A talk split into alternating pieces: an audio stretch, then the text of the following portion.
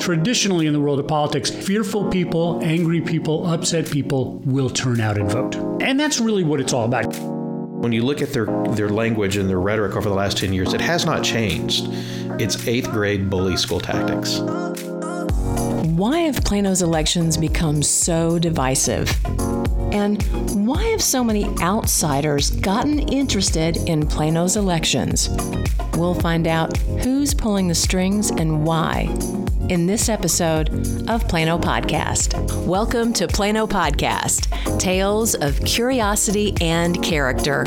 I'm your host, Tammy Hooker. And I'm producer Mary Jacobs. We're glad you found our little on air hangout with stories from inside of Plano and just outside of what you might expect. You may think Plano's City Council elections are purely local focused on the usual issues like potholes, property taxes, police, and crime. But it turns out there's an even bigger issue at stake local control. Plano's elections are drawing attention and dollars from outside groups.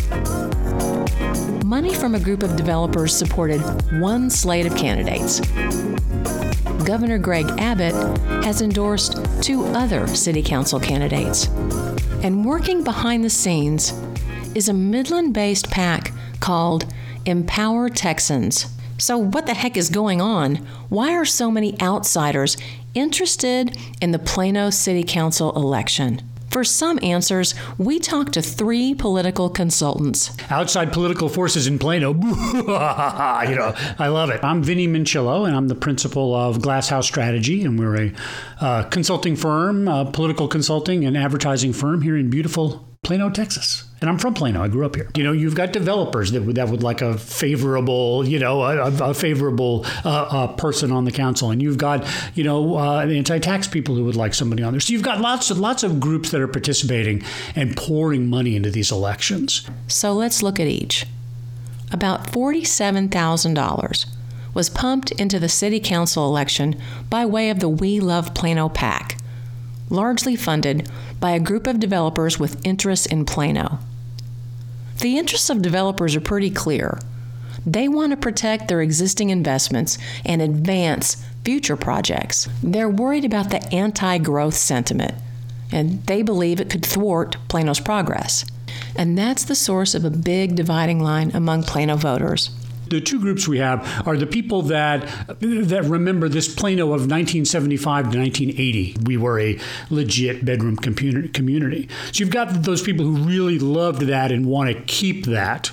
And then you've got kind of this other group that goes, "Hey, you know, life is changing and and and you know, we've we've got to move on a little bit." Another big player in Plano's elections, Empower Texans. This ultra conservative group supported a slate of city council and school board candidates. But Empower Texans is based in Midland and largely funded by just a handful of oil billionaires. So, what are they doing in Plano? Brian Mays, and I'm the president of the Mays Media Group. They've now moved into, as they're trying to basically almost have a farm team of, of rookies. So they start in school boards and city councils, and they fought a lot of school bonds, and they it's almost their their sort of their their minor league system. So it's it's not just Plano that they've gone into. They they've tried to do this in other cities. They don't have a lot of success though. Any town or community that Empower Texas goes into, they very quickly divide the town. And it's usually based on nonsense. It's false flag issues. It's it's uh, it's hatred. It's anger. They come in, they cause a big mess, and then they just leave because they don't have to clean it up. They don't have to live there. They just they want to. Again, it's their minor league system. They're trying to groom people to run for future office. They've always been that way. They look for people they know they can control. So if you look at it, a lot of their candidates lately tend to be young, um, at least in some of the state house races. Okay, so Plano is part of Empower Texans Farm League system. But why here? Why target Plano? I know the folks at Empower Texans, and and and I think like a lot of people in politics who, who form these these third parties, I, I think their heart is in the right place. I, I, really do. I think they, they have they they they're well meaning and they and they want to do their thing, but why are they playing in Plano? And and you know what's the attraction? let's just look at it from cold hard data point of view. The last two elections that they've played in, they lo- they lost a lot. They spent a lot of money and did not get much for their for bang for their buck. So why are they here? They want they need a win. And, and this is a place where where they can win and and show their donors that hey look we have made an effort to cut taxes and we know that's a big issue for you. You're home to the core of their of the sort of the Empower Texas crowd. Basically every state rep out of Collin County is a is an Empower Texas person. So that's why they picked it. Um, plus, they I don't think they like the mayor. The Empower Texans candidates are running on an anti tax slate. But here's the thing when it comes to our skyrocketing property tax bill, Brian Mays puts much of the blame on the shoulders of Empower Texans. And this is where Empower Texas struggles to answer this question is voters look at their tax bill, it's school. That's the biggest bulk of your tax bill. He's right. In Plano, Plano ISD is about two thirds of your total tax bill, whereas Plano city taxes are about 18%. People know that the fact that the state has not fixed school finance, they know that the reason the tax rate is so high in local schools is because the state has sort of handcuffed them on how they can, you know, how they fund the schools. They cut their funding, but then expect them to have the same uh, level of excellence in academics, and that's that's why we are. And I think voters get that; they're smart. Empower Texas is a reason that your property, school property taxes are going up to you know make up the difference in the cut you know the the cuts from the state when they cut funding for public schools in 2011 that was driven solely by the Empower Texas crowd. I think at the end of the day that if the state would do their job and fund schools the correct way, local property taxes will come down. That that your biggest thing, your local tax bills because of bad decisions out of Austin. And I'm a Republican. I'm just telling you, they've made some bad decisions. Empower Texans is clear on which candidates they're backing. But you won't see their influence in campaign finance reports. They rarely do it through direct dollar because they don't want to show up on a finance report. Why not? Because the other side can say they're outsiders trying to influence our local election. Now, what they do is they spend money that doesn't show up on finance reports. They could, I'm not saying they do this, I'm, I'm making a, an accusation here. Things they could do is they could pay canvassers to come knock on doors. Doesn't show up on a finance report. Um, they could see the way they're set up, they don't even have to show you who their contributors are because they're a 501c4, I believe. So they can go spend money just educating the public on issues. So they could spend a bunch of money educating the public on what they think is fiscal mismanagement, whether that's true or not. Doesn't have to show up on a finance report. It's 501c4. Why would they want to hide their tracks? Um, because they're they're toxic among some people. Um, if there was ever a track, you can point back to some of the crazy thing the Empower Texas people have said. They can say, "Well, this is the same group as opposed to, um, you know, the, you know, shots for kids before they go to school."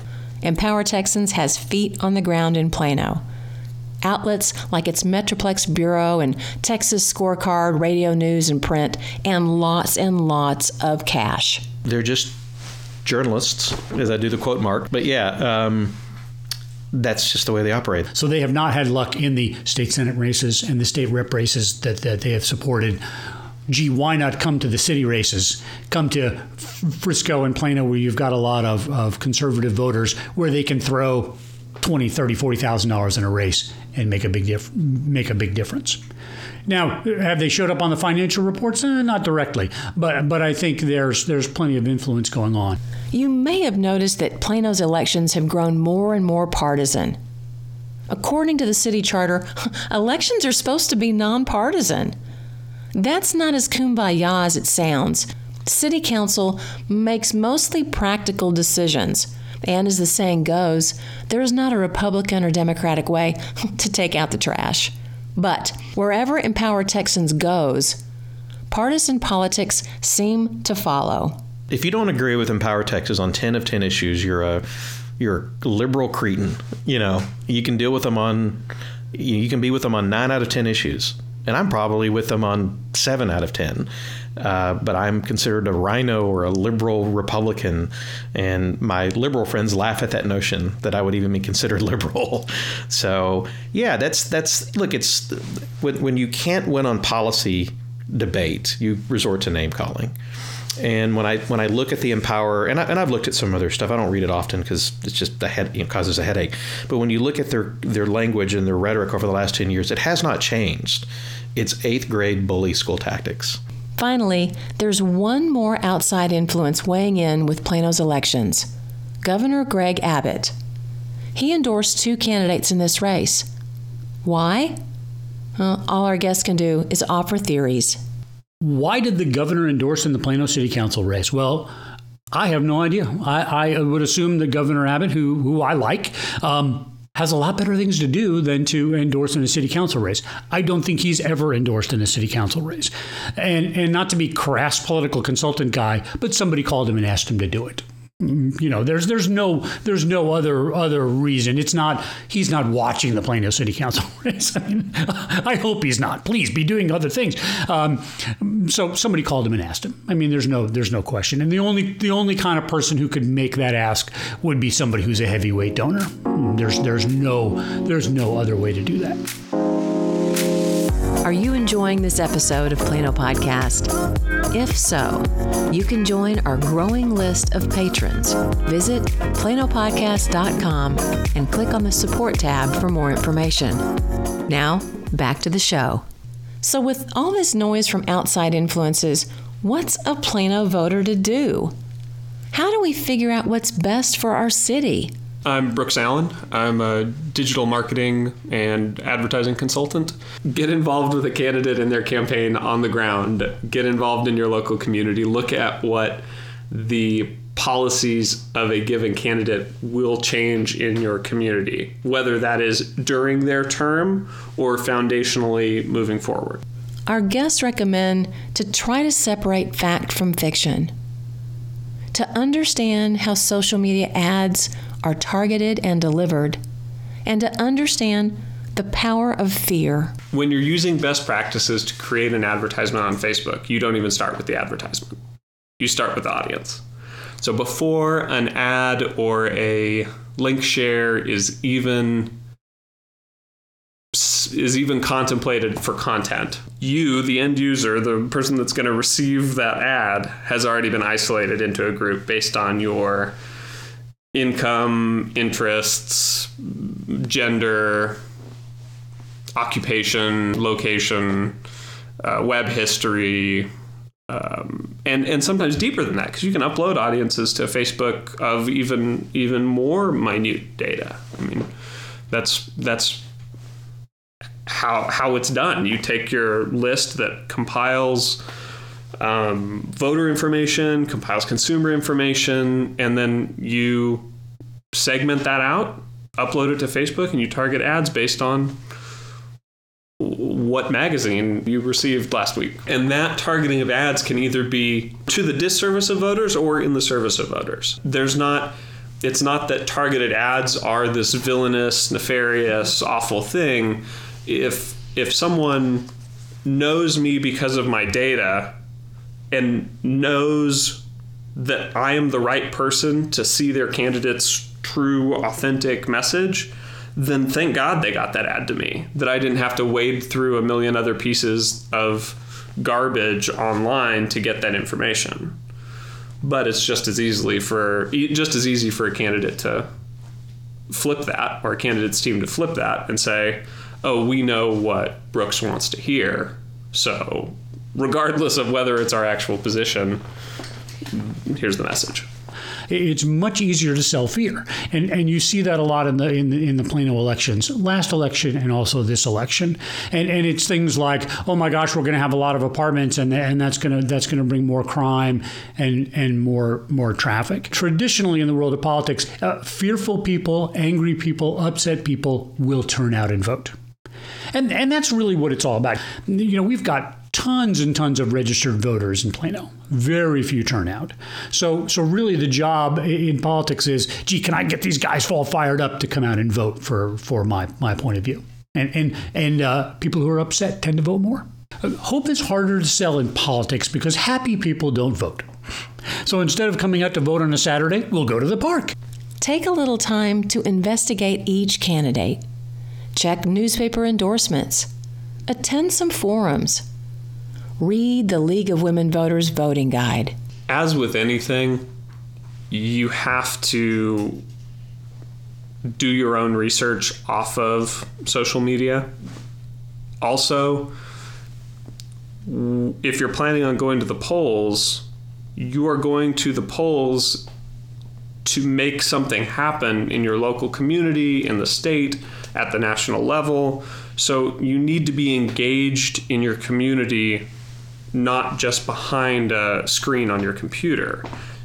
You will make better, more accurate decisions as far as sifting through what you're seeing online if you're actually out on the ground in your community, in your state, in your nation. For an incumbent, look at the track record. I love voting history. It's tough if someone's never if someone's never been in office before, but if someone's been on city council before, or someone's been on school board, you can access those votes. So see how they actually voted because uh, talks talk, right? So I've had experiences where I was against a candidate and knew beyond any doubt that I was not going to vote for that person. And then I was like, oh, well, I mean, I do have to do my due diligence. I will go look at their voting record. And I realized that, yeah, they're not exactly who they're saying they are. Um, and so you can cut through the spin by looking at voting records. For a political newcomer, look at his or her community involvement. I'm looking for what organizations they have been involved in. I'm looking for where their money's gone. And I'm looking for, uh, albeit this this is a more anecdotal. Um, I look at what their community members and business colleagues are saying about them, and that's subject to some twist and some spin and everything. So that's why that's sort of a that's definitely the tertiary uh, of the three elements. But I, I, I think looking at money and time is uh, says a lot about a lot about us. You, you, know, every four years, the presidential election, you know, that's a big interest deal. People will come out for that. Uh, a, a, statewide election, governor or senate, people will come out for that.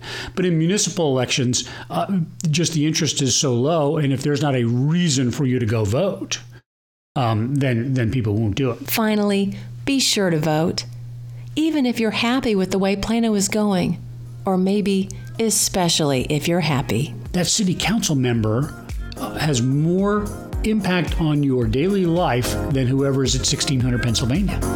Thanks, Brooks, Vinny, and Brian, for weighing in on Plano's evolving political landscape. And thank you for listening to this episode of Plano Podcast. We've reached the end of another edition of Plano Podcast Tales of Curiosity and Character. We hope you've enjoyed today's topics and discussion. Remember to support us on Patreon and to follow us on Twitter and Facebook. Send your feedback, ideas, and comments our way. Thanks for listening and subscribing. We'll be waiting for you at our back corner booth. Until next time.